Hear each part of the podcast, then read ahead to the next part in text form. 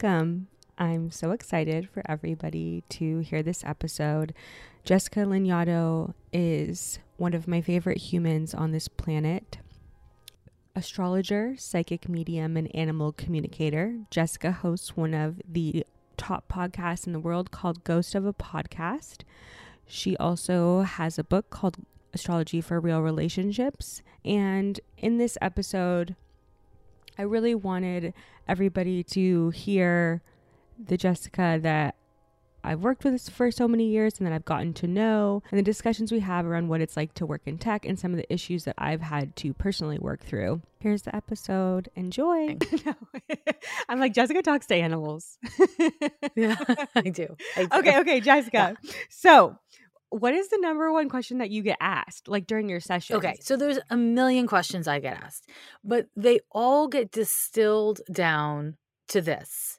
When will I get the thing that I want that I believe will make me happy? That's what people ask me. So they ask me, you know, should I move to Florida? Should I sell my house? When will I get into a relationship? Should I break up with someone?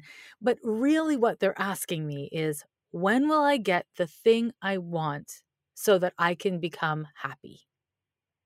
That's the question. Mm-hmm. Yeah, that makes total sense. And I love how you just get right to it. So I think that is an amazing jumping off point to start. You've been an astrologer since 1994, based out of the Bay Area. And I'm sure over the decades have seen a lot of people come in with similar but also very different things that they think will make them happy, whether it's salary, a relationship. What's your approach when answering that question for people when you realize that they think something out of reach can make them happy? How do you approach it? It, it depends on so many things, including, you know, I meeting the person who's asking me where they're at. So if somebody is living a life where they've made a series of choices that don't make them happy, uh, then the answer is going to be different than if somebody's just got one thing in place that doesn't make them happy, right? Because it, you really have. I think that people have this idea when they come to an astrologer or psychic that there's some magical formula somewhere to unlock life and then you will reach a magical age or moment in your life where you just get things and they make sense and you're like, okay. And that from that place, life is just chill. Like, I think that there's like a bunch of weird assumptions that people don't actually think or believe, but they feel. And it kind of leaks out in my consultations. It leaks out with psychics and astrologers and stuff like that. Um, and so I, you know, my hope through my work is to help people to understand where they are and how they got there. And some of that's about things done to us, some of that's about circumstance, and some of that's about our choices. And to empower them to, from a place of acceptance in the moment, to start making different choices, better choices, hopefully. Um, but it really does depend on like who they are, where they are, what's going yes, on. Yes, I cannot wait to get into this. So you hit on a few points especially about understanding where somebody is and how they got there. I think it's also very analogous to growing on social or meme pages. One of the things I always tell people when they ask me, What is the most viral video you've had? or what was that moment that just turned the page into a 7 million follower page? And the thing is, is with vir- virality and viral videos, is if you if you don't understand what made you go viral in the first place, meaning it kind of was a freak accident, you're going to spend the rest of your time trying to replicate that by just repeating the same thing, the same video that you did over and over again. And I think that is really translatable to life, right? If you had one successful moment, you're going to want to cre- recreate that and you're never growing. You're not building off of a solid foundation want to hit on something that you said about helping people figure out where they are and how they got there. So, as we look into the 2022 astrology, we're coming out of 2021. This long, tumultuous year, still in a pandemic, political, racial tensions are super high. What can you tell us about what we're coming out of and the astrology of 2021? Yeah. I mean, I wish I could say I thought we were coming out of that, but I don't. Um, I hope we are, you know, um, but I think we are you know it's tricky i and I, I wonder like if there's something you heard me say on the podcast where you're like this is what i'm thinking of but i kind of feel like and this really bothers people when i say this but january of 2020 was the beginning of the pregame show for the true game that begins in february of 2022 and so what we've been dealing with in these past you know couple of years has been preparing us for what astrologically looks like is coming um, this year and over the next two years. And so, whether we're talking about you know, um, healthcare and ableism, whether we're talking about trans rights, gay rights, racism. I mean, there are so many things, voting rights, uh, you know, net neutrality there are so many things that we have been dealing with as a society um, in the us but also globally and all of these things are going to take greater um, they're going to become a bigger deal uh, this in, in this year ah yes the work is never done so on that positive note, I want to just quickly wrap up on 2021 and talk about it feels like there was a lot more breakups that I saw just in the news or across my newsfeed or from friends. What can you say about relationships in the pandemic and what you've seen? There were. I bet there were. But it's because so many people were either getting into relationships during a pandemic, which is like very fraught, or the pandemic brought up shit in their relationships. And, you know, people, so many people have busy lives. Like we're out going places, doing things. And in 2020, so many people were stuck indoors with their partner and had to rely on their partner. And you know, there's nothing better than having to rely on your partner for some kind of like survival based issue to realize you don't want to be with your partner anymore. You know what I mean? Like that's just reality. And and other couples are, you know, tons of people didn't break up. Tons of people are still really happy, but um yeah, I've seen a lot of breakups as well. right, that makes so much sense. I feel like for me and my single friends, it was like, oh shit, we have to settle down now. We have to get our lives together. Like, we can't keep fucking around like this. We're going to get COVID or dating is going to get even harder. And really, we got serious about what we're looking for. My value system and what I'm looking for has changed a lot when I look at myself before the pandemic, during, and even right now. I used to go into an office every day like a lot of people, but now I really, really value working from home and having the flexibility and having the time to make lunch for myself or have other interest over just my nine to five job. You talk about Venus retrograde on your podcast and how that's a call for us to redefine our value systems and how we embody them. Can you talk a little bit about that? Yeah. So the Venus retrograde that 2022 kicked off with um, is I, I always kind of want to connect it when we're talking like big picture. I want to connect it with the Mars retrograde that we end the year with. And there's a Mercury retrograde really close to the Mars retrograde at the end of the year and really close to this Venus retrograde that we kicked off, you know, January 1, 2022 with. And it's it kind of um, teaches us that 2022 is all about reevaluating our values and seriously considering not just who we value and what we value, but how we experience that value, how we express that value. And so it has a lot to do with relationships, but it also has to do with where we spend our money, what we're willing to do to make money, right? And you've seen that with the great resignation um, that that is happening, where people are just like, I'm not going back to these bullshit jobs. I'm not doing this anymore because when shit hit the fan, I wasn't safe. My employer didn't take care of me. Why should I go back and be miserable? So again, we're seeing systems expressing value. We're seeing individuals and communities expressing value for better and worse. And then by the end of the year, when Mars goes retrograde, what we'll see is how we embody and act upon those values.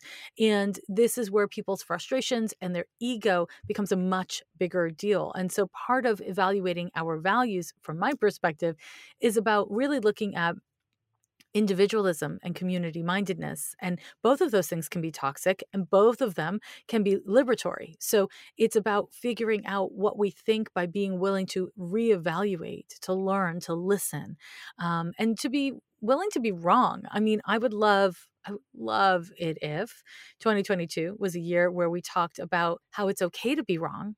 And instead of shaming and blaming and punishing people, we hold space for each other's evolution because I do think that through the Pluto return of the United States, which I did talk about on my Year Ahead podcast, um, through that transit that is impacting us globally, but largely in the US, it would become very it'll become very easy to continue to blame people and shame people and um, the kind of culture of that is very complicated and um, could really go sideways on us as as a society. So, okay, you bring up a lot of great points that I want to get to, but first, the Great Resignation. The Harvard Business Review looked at 9 million employee records from more than 4,000 companies, and they looked at trying to quantify what's the issue and why are people leaving.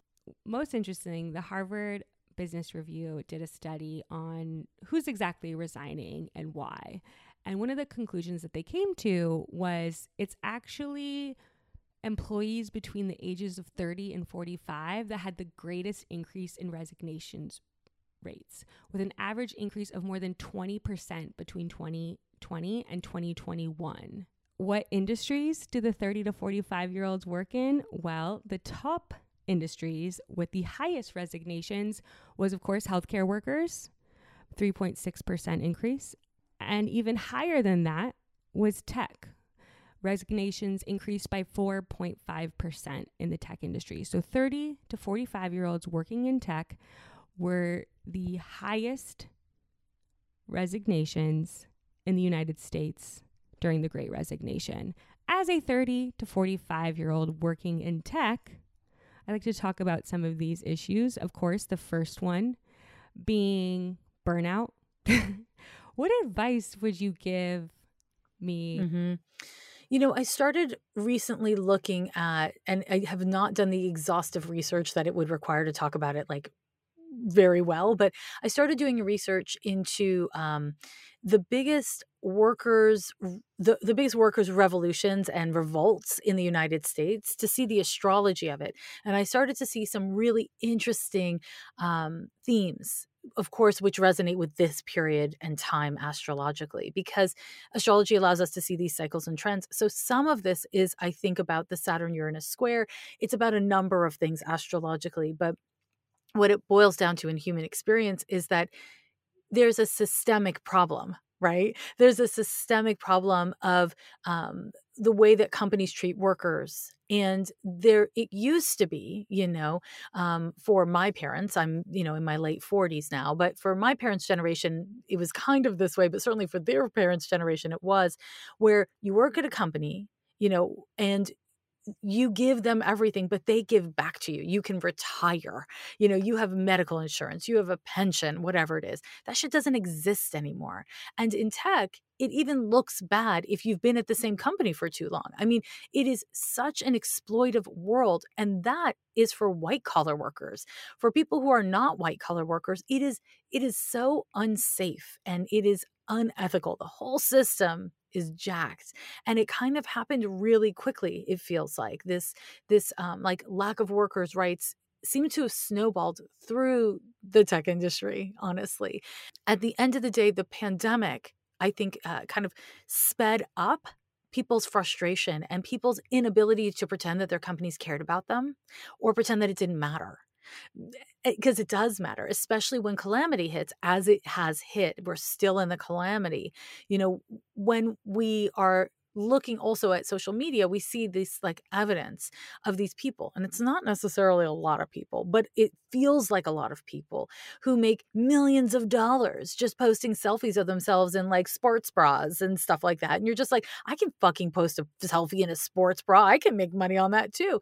And what people haven't fully realized yet is when you turn yourself into a product of so for some big corporation you're doing the same thing but without health insurance. Haven't figured out uh, as a as a society as a collective the value of people. All we seem to have figured out is how much each of us wants to get rich as quickly as possible right? Like it's the only thing we seem to agree on at this stage. And i think that that's true and as as much as that's true there is a growing um, response to that from people who are like, fuck it, I'm going to be self employed. I'm going to do what I want to do. I'm going to figure out how to participate in the world in a way that reflects my ethics. And it's just a slow process because people with money and power I mean, they're not going to give it up. And it's very hard. You know, if you, if I had kids, if I had like debts in a particular way, you know, like if there was like, if my circumstances were different, I wouldn't have been able to take the choices, the chances I've taken over the course of my life around my career, right? And so many people don't really have great choices around this stuff. But I think the more that people who can take risks do take risks, we will see either the system snapping back um, and forcing us back into place, or we'll see real change. And it depends on the people. Now, interesting. So, as far as the system snapping back, what does that really look like? I mean, we see it in the news. Google, among other tech companies, have a notorious review system that is based on uh, anonymous peer feedback and goal setting. What was a system snapping back kind of look like? To that, but first, let me just say because I'm in the Bay Area and I consult with lots of people in tech, obviously, because here I am, I will say that the system doesn't work for women and it doesn't work for people of color fucking period. Like that system of peer review, the way that tech works, I most of the time, like the vast majority of the time, when women come in and they tell me they work in tech, I know they work in marketing because there's highly gendered sectors um, in in tech period. I don't care what company it is. And as an outsider right like i live in the bay area but i'm clearly an outsider to tech um, it's really hellacious. Like it's it's it's a really problematic world. Uh, we've we've pretended that we've moved beyond. It's just you know white guys, you know, with all the power and and that's you know that sucks. But it's an industry that pretends to be liberal and progressive and pretends that it's not like that. And that to me is really heartbreaking. Now, in regards to your actual question, there were many people talking about a general strike I think that would be great, you know, and it would work. A general strike would work. We know this because we see how the world is scrambling to pretend we're not in a pandemic because it's desperate to put workers back in their jobs, right? Like it doesn't matter if they die, it doesn't matter if they kill other people, let's just get them to work. So clearly a general strike would work. Something like that in many ways comes at the expense of the workers, not of the rich and powerful. And so I feel really complicated about it, um, about like advocating for it. There is certainly astrology for um, to support the idea of um, a general strike or some sort of major um, strike, which would be easiest to execute with a union. But uh, so many workers are not unionized. You know, they became really unpopular. There, there are none in tech, eh? No, that's exactly right. It was reported in the New York Times on January 4th, 2021 by Kate Conger that more than 400 Google engineers of its 260,000 person workforce had organized a minority union marking a growing activism at one of the world's largest companies. The new union, called the Alphabet Workers Union, was organized in secret for the better part of a year and elected its leadership last month there really isn't any other examples of unions in tech. They're very rare and far between, but for the most right. part, I mean, is not. I think all practice. of tech is anti-union because the workers' rights are not in the best interest of tech of tech giants making money. I mean, period. And you know, it is not a stereotype from my experience, the higher up a person is in tech, the less driven by ethics and concern for uh, people in lower paying jobs they seem to have. And, you know, it's really sad. But in my experience, and this again is a little off topic, but feels connected. In my experience, once somebody starts making 300,000 a year, they start to compare themselves to somebody making a million a year. Once somebody is making a million a year, they're only comparing themselves to people who are making 5,000 5 million a year. Like there's this way that people start to lose perspective of their income in the context of the global economy or even um, the national economy, right? And they only compare themselves to people in this this industry bubble. And this is really problematic because it's a scarcity driven model. You're only comparing yourself to someone who has more, even though you have enough. And you have enough to be generous. You have enough to make a difference in the world if only you could see your abundance. And I have this experience um, when people work in tech, they are driven by a scarcity mindset a lot of the times. Intellectually, by an abundance mindset, but materially, in a scarcity mindset. And that works in the best interests of the employer, always, always. And it's kind of what you were talking about with your experience in tech as well, right? You're just like, I can I can do this as long as I do it behind them. And the truth of the matter is it doesn't really it doesn't work. I mean it works for those who it works for, but it doesn't work for everybody else. So especially with me, I remember a few years ago, I was working at a startup, and you said to me, you were like, you are operating from a fear based mindset right now, and it is getting in your way. And I remember it so clearly. I think it was in like 2019. That's how far back it is. You know, once you're in a fear based mindset or scarcity mindset, mindset, especially materially, as you talk about, but intellectually, abundance, you don't realize that that's where you're operating from. What are some tools that you can give to people that or even just me like how to snap out of it when i'm acting in that way? Because in the moment you're i'm not like hey i'm operating from fear you know? Of course yes of course yeah, right. of course. Yeah like how do i snap yeah. back from that? Yeah. You know some of this is like personality based like some people are going to just have a there's just so many ways of doing it is what i'm trying to say but broadly speaking my attitude is this first of all understand what is the medium the median income of people globally. Find that out it's not hard google google okay okay in the us it looks like it was about $35000 a year with some conflicting reports. Okay, in the US it's $35,000 a year. Who in tech is making 35? No one, right? Like very few people uh, are are making that money. But so it's first of all about looking at that, looking at what is the median income, right? And I think it's wise to also look at it globally, right? To to to give it context because we don't just exist in the country we live in. We we live in a global world. The other thing is to look at the choices that you're making with the way you spend money and whether or not they make you happy. And this doesn't mean if they don't make you happy, stop doing it because that's unrealistic for a lot of people.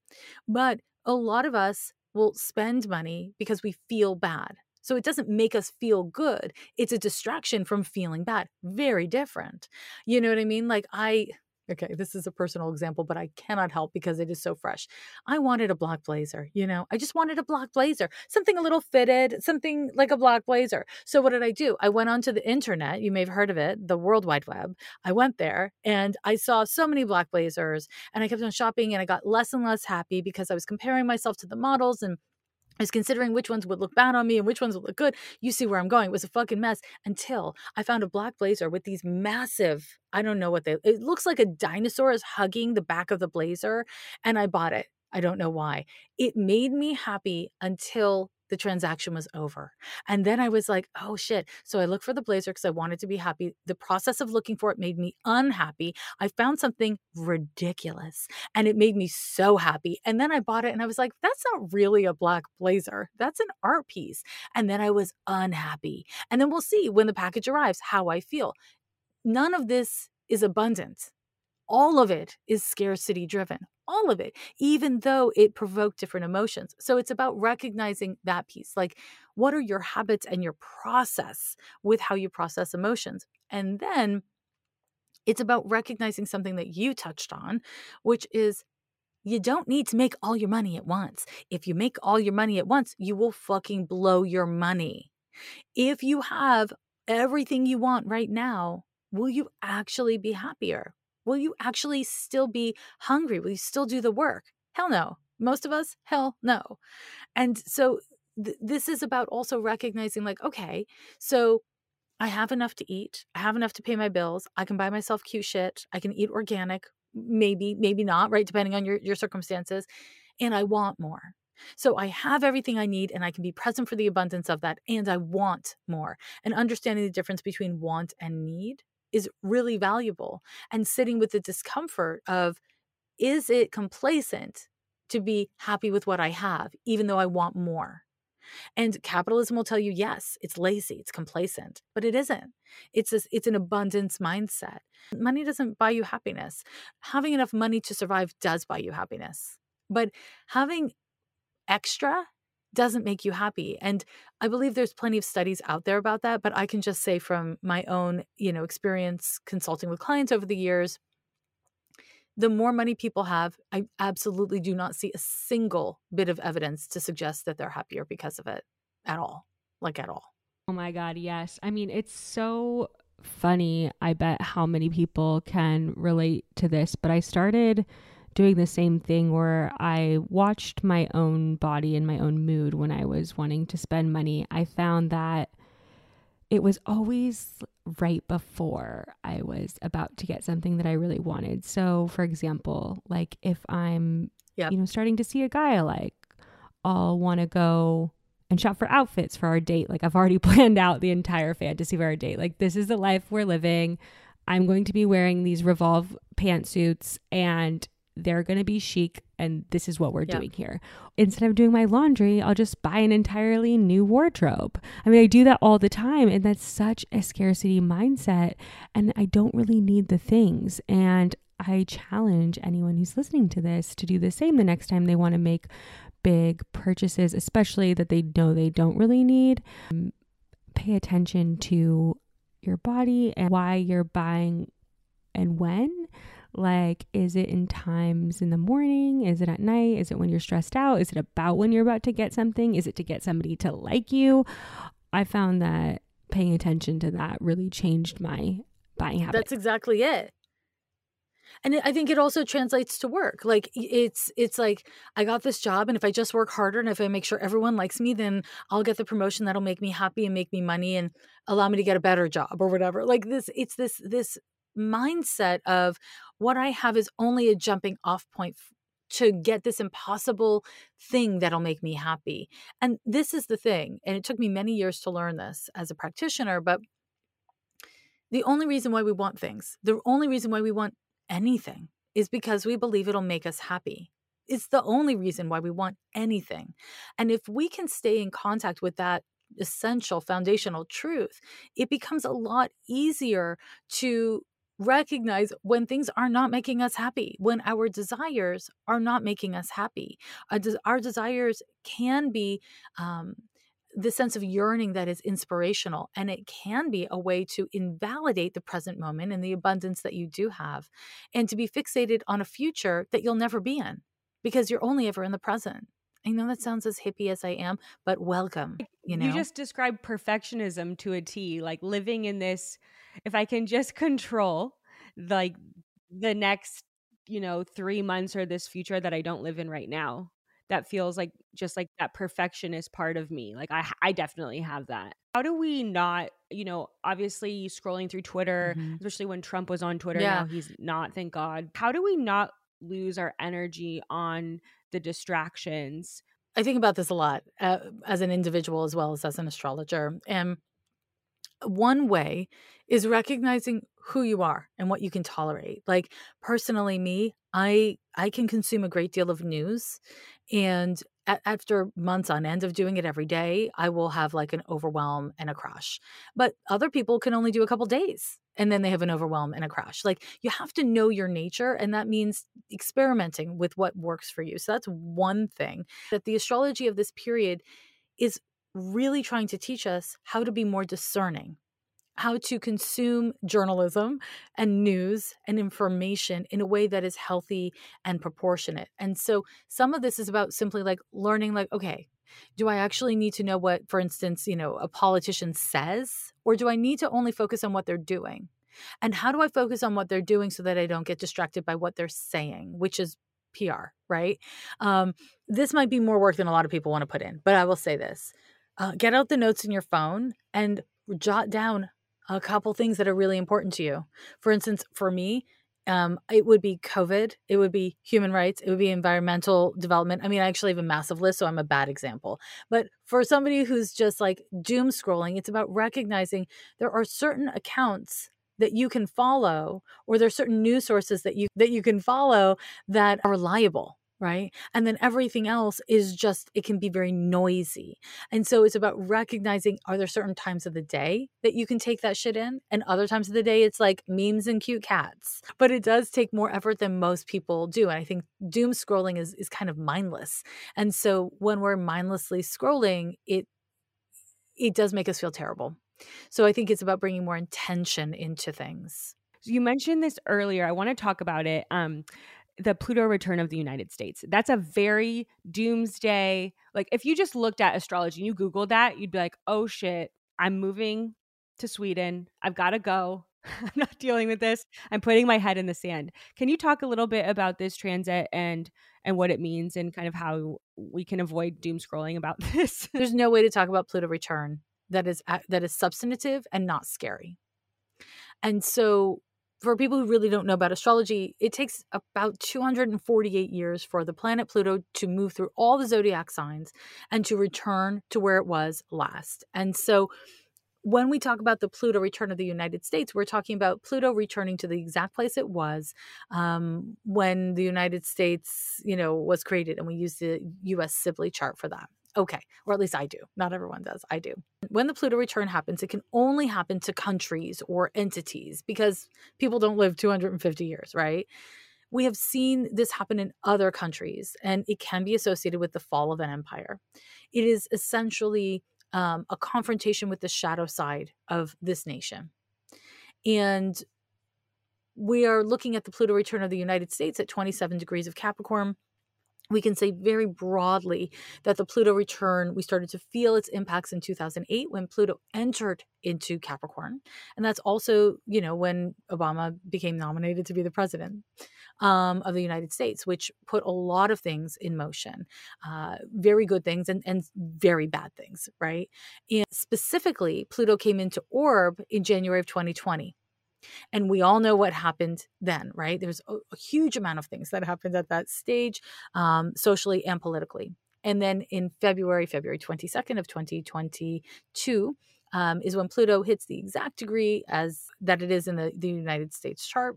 Between 2022 and 2024, we will be um, experiencing a, a series of exact hits from Pluto. And in this period, we will be dealing with our um, foundational history of genocide and slavery and um, injustice. We are not just dealing with it on a domestic level, we will be dealing with it as far as our global presence. We have gone into so many other countries and forced people to be more just, more humane. We've forced people to go to war. We've given them the tools of war. We've done some terrible things. We've done some great things, but we've done some terrible things.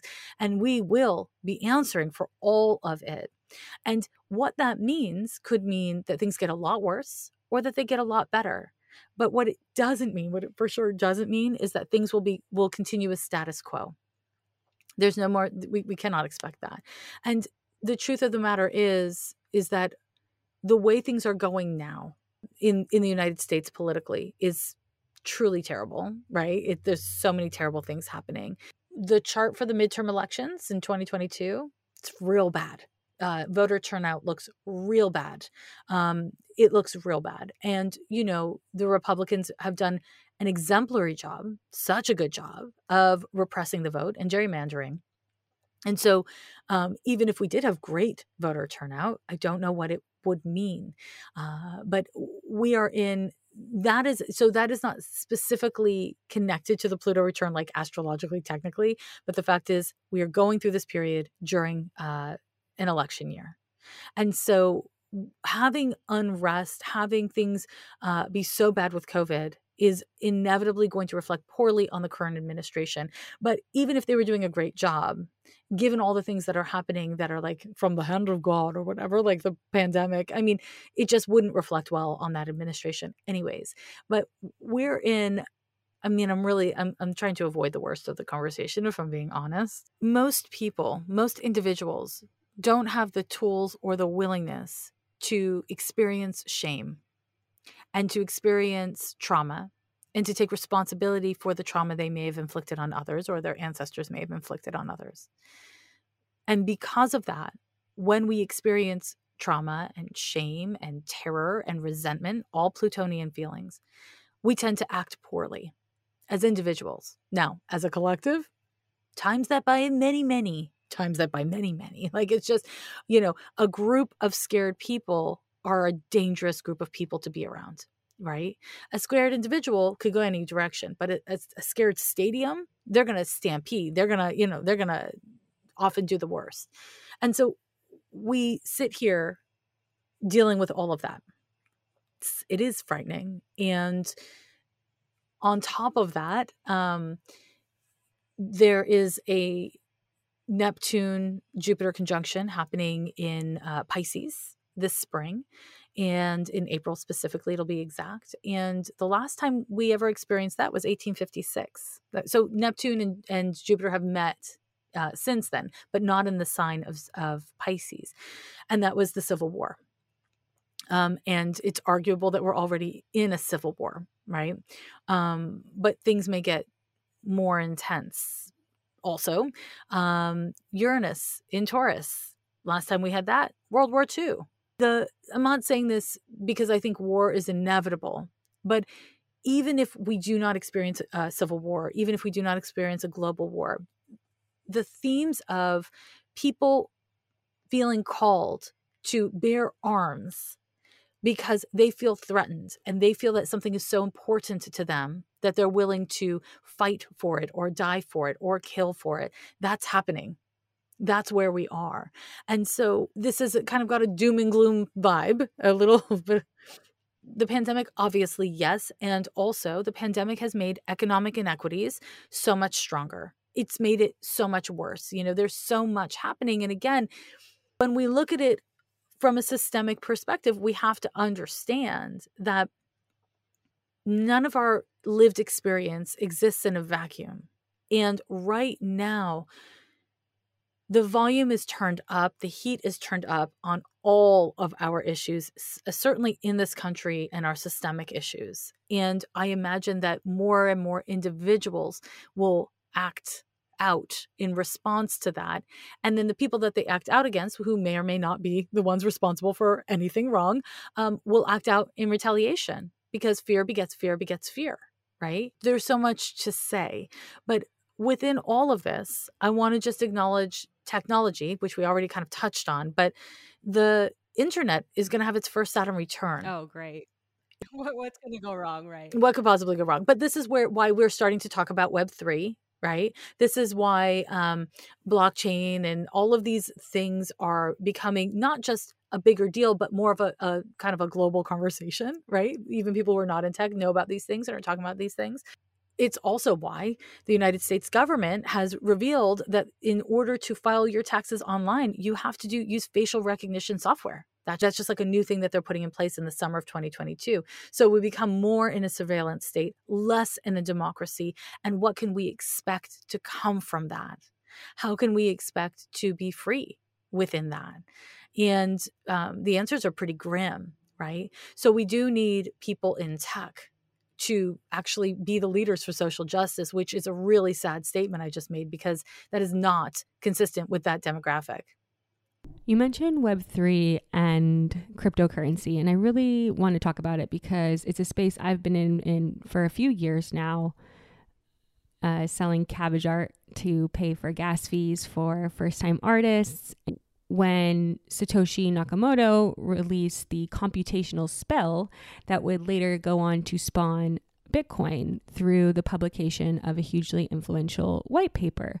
Many aspects around Satoshi and around blockchain technology have become pseudonymous with magic internet money. The ideas outlined in the white papers, uh, especially for Bitcoin and also Ethereum, emphasized a lot of faults and inequities of huge proportions underlying our dominant financial systems, while also simultaneously envisioning a new world of ungodly wealth creation. It's almost like this technology came to us from heaven. Like, where did it come from? Who started this? Like, what happened? And what does the astrology say about cryptocurrency or Web3 becoming a solution, financial activism of this broken system? Uranus in Taurus tends to coincide with a change in currency. And that's not specific to any one nation, right? That's global currency. And crypto is a global currency, or at least it can be a global currency. Um, and so I imagine that throughout this transit, which is still a couple years more, um, throughout this transit, we will see changes to um, currency. And I don't think they'll all stick, but some of them will stick. And those that stick, you know, do I expect it to be any better? No. The people who are trying to sell it say it's better.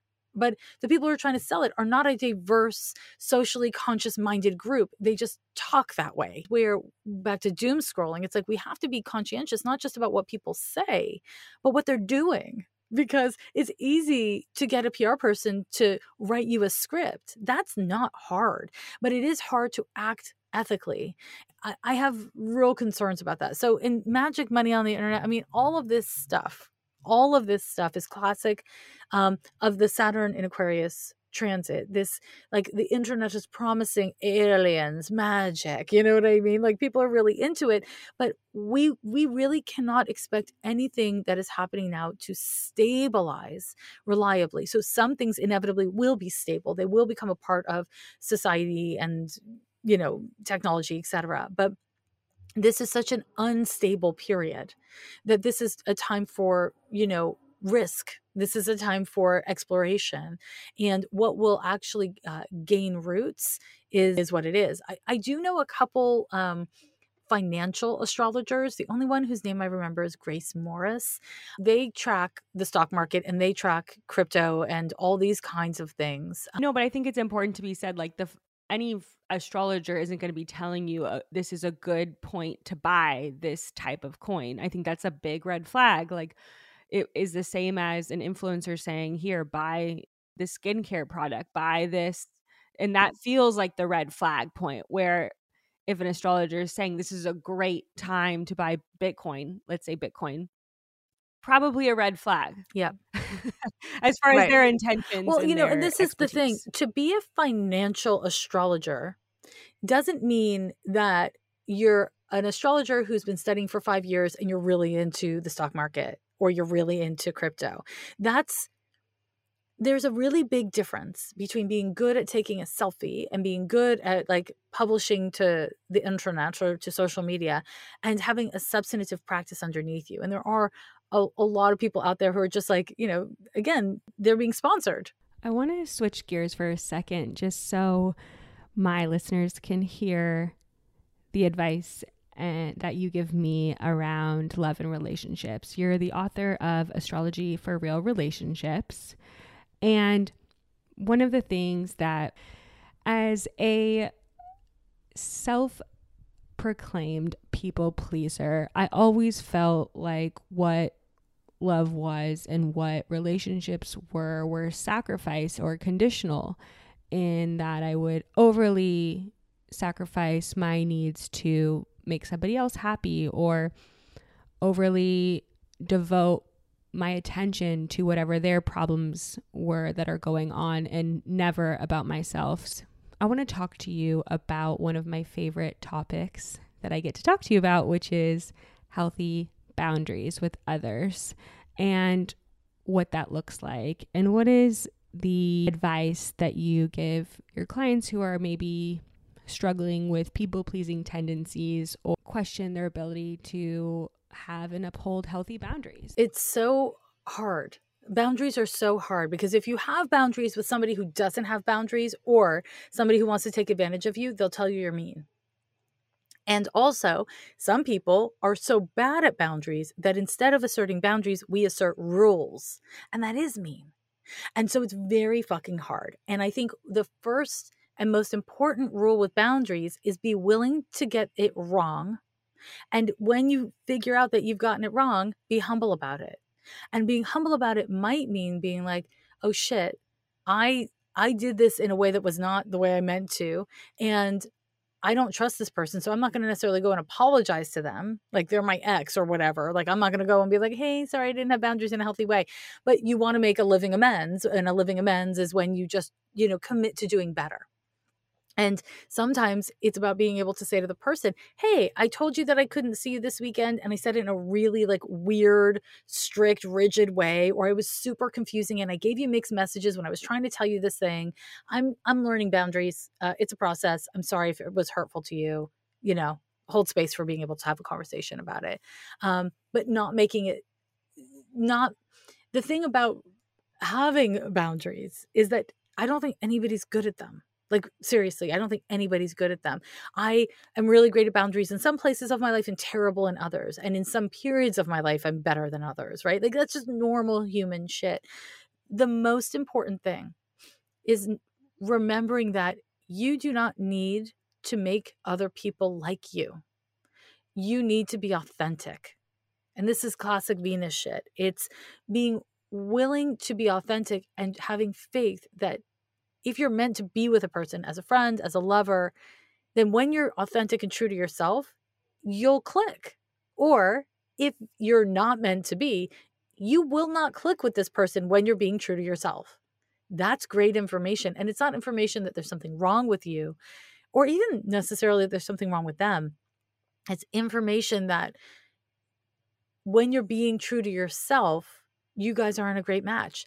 That's all that it means. Sometimes it means more, but overwhelmingly, that's all that it means. And I think a thing another mistake that people make with boundaries is people defend their boundaries. So i can't hang out with your weekend with you this weekend. Let me tell you why. It's because i feel sad and i feel sad because of my job because of capitalism. Like you know people get really detailed and it ends up feeling defensive and starts to feel disingenuous you know? And so when we have a boundary, like I can't hang out with you this weekend, there's nothing wrong with sharing, you know, why, but the key is expressing the boundary in a clean and clear way without apologies or defenses, and then being willing to have an honest exchange or conversation about it after. So that you kind of don't smoosh them all into one, if, especially if you're uncomfortable with having a boundary. Does that make sense? no, yeah, it makes total sense. I also just let's take an example. You know, I think one of the things I'm guilty of is oh, like, okay, I'm setting my boundary. Um, I'm gonna set my boundary. Like I'm gonna take um, the day for myself. I'm gonna set it. I'm gonna set it. And then, okay, let's say on New Year's Eve. I wanted the day to edit and go to the gym and just have a day. Someone that I was talking to wanted to pop by. And I'm like, no, you can't pop by. Because, like, in my mind, I'm like, okay, I asserted my boundary, yay. And it's not so much about the assertion of the boundary. It's the spiral that then happens afterwards in my head where I'm like, oh gosh, that was so harsh. And this person just wants to see me. And oh my God, I'm a monster. Why am I asserting this so heavy handedly? And the kind of shame spiral that happens afterwards of asserting a boundary for a true people pleaser they can relate but it's a weird it's a weird thing it's like when you don't feel that you have a right to a boundary is when you're more likely to be too sharp, too aggressive, concede too early. It it just comes out weird and it feels weird right? But when you recognize like i had my fucking day planned on new year's eve. I i wasn't ready to change the vibe of my day because hanging out with somebody even somebody you want to hang out with changes the vibe of your day. And being able to say like oh i can't today. Sorry that was that would have been enough and i think it's about recognizing that the reason why we defend our boundaries is because we do not feel entitled to our boundaries. And we feel that other people are entitled to our time or energy. And if on some fundamental level, you, because you used yourself as an example, that's what's happening, you feel that a man that you may or may not have boned uh, is entitled to your time or energy when it's convenient for him, then that's the problem with your boundaries ultimately because that'll sneak in to fucking everything. You know what I mean? Like it'll sneak into everything. So it's about being able to recognize what are my assumptions and beliefs and you know whether or not like I analytically think them like what do i feel like what's in my body about it and recognizing that those are the places you need to be a little extra protective of because the more comfortable we get with ex- asserting boundaries, the easier it gets. It's like any other muscle. You know what I mean? Like you lift weights and you start with five pounds. That's where you start. And if you do it consistently, you know, you will hate it. Your, you know, muscles will shake. It'll be painful. And then you'll be getting more pounds. Like it's the same thing with boundaries. Like you start small. And whenever asserting a boundary, I always try to ask myself, okay, what what do I want to say and what do I need to say? Not to protect their feelings, but to be honest and authentic. Sometimes the thing that you need to say is simply no, I can't. But then you want to make them feel good because you're assuming that hearing no, I can't will make them feel bad or mean something bad about you. And again, these are assumptions to be excavated and, and investigated. So it's tricky, you know what I mean? And there isn't like a singular answer because you might say that to one guy and he might be like, cool, whatevs you can't do it. And somebody else might be like, what the fuck? And both of those things are about the guy and not about you or your boundary. So I think something that is especially rough on women is we feel like we have a personal responsibility to carry all relationship dynamics upon our backs at all times. And that, of course, is a fast track to being unhappy in all of your relationships because we need a dynamic with an equal partner and an equal partner um, could look like a million different things but if you have a need or a preference and you can't express it and uphold it with a friend, a lover, whatever, uh, yeah, then it's not a good relationship. If you're just focused on being authentic, then you can be more present for who the other person is. Because, like, I don't know anything about this dude that you said no to, but was he hurt that you said I can't hang out today? No, of course not, because he's that's not the kind of guy you date. Um, so it's about recognizing that when we are good friends to ourselves, when we don't abandon ourselves, when we honor our own boundaries, then we don't need to micromanage how other people feel as a way to protect ourselves because we're busy protecting ourselves. And this is something that is very hard for all people, but in particular, women are socialized from childhood to take care of other people at the expense of ourselves. And that is a collective trauma and it's an you know an intergenerational trauma. It's something that's been going on for generations upon generations upon generations so it's an inherited trauma. And it's it's something that takes a lot of effort to work on but it is something that can be worked on. It's it's really it's really tough you know? I i definitely have seen that in particular in like heterosexual dynamic there is this inherent power differential between women and men. And it puts women in a much stickier position because if you are really clear about your boundaries and you do assert yourself and you are really forthcoming about what does and doesn't work for you, a lot of times guys are like, What the fuck is this? No, you know, like they don't know how to deal with it because they haven't encountered it a lot.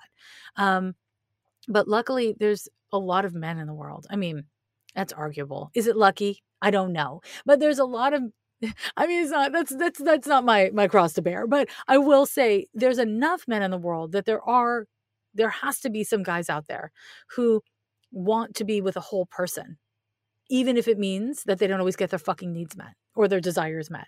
Right. Again, you know, this is the thing. Whenever I talk about boundaries, I feel like the first thing that I want to talk about, similar to self employment actually, is you have to be willing to be wrong. You have to be willing to fuck up.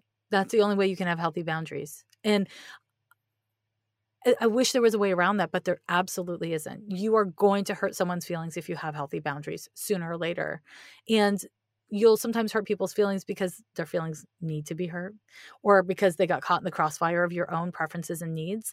And sometimes it's just because people don't respond well to boundaries. And it's not and it's your job to be humble about when you've done it wrong and to like own it and learn, but it's not your job to take care of everyone's emotions. Like, you know, if you have a human child, take care of that person's emotions. But if you're fucking someone, don't turn them into your baby. Mm, yes, it's so interesting. I just, can I just say your answer is so incredible. And every time that we get to spend time together, I always, it's so refreshing to hear your perspective, even on the most mundane examples in my life. For the sake of the example, the person didn't care whether or not I could hang out. They just wanted to see me. And in that moment, if it fucked up the vibe of my day, they would have never chose to see me. Just as I would not ever want to fuck up the vibe of somebody else's day. That sounds awful. I hope this helps someone somewhere. Oh, Jessica, this conversation has been so amazing. I don't think I could end us at a greater place, but I am also so honored that you are the first guest of Girl Gone Viral. Such a great way to kick this podcast off. Is there anything else you want to cover, or where can people find you? You can find me on the net. Uh, my website is lovelanyadoo.com. I have a weekly podcast called Ghost of a Podcast. I have a book, Astrology for Real Relationships. I'm on the inst- I'm on the gram. Um, thank you. Thank you, Jessica. And, and thank you so much to everybody who is listening.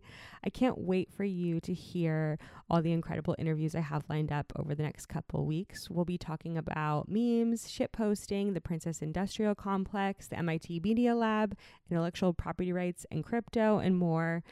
Please subscribe, it really helps me. And see you next time.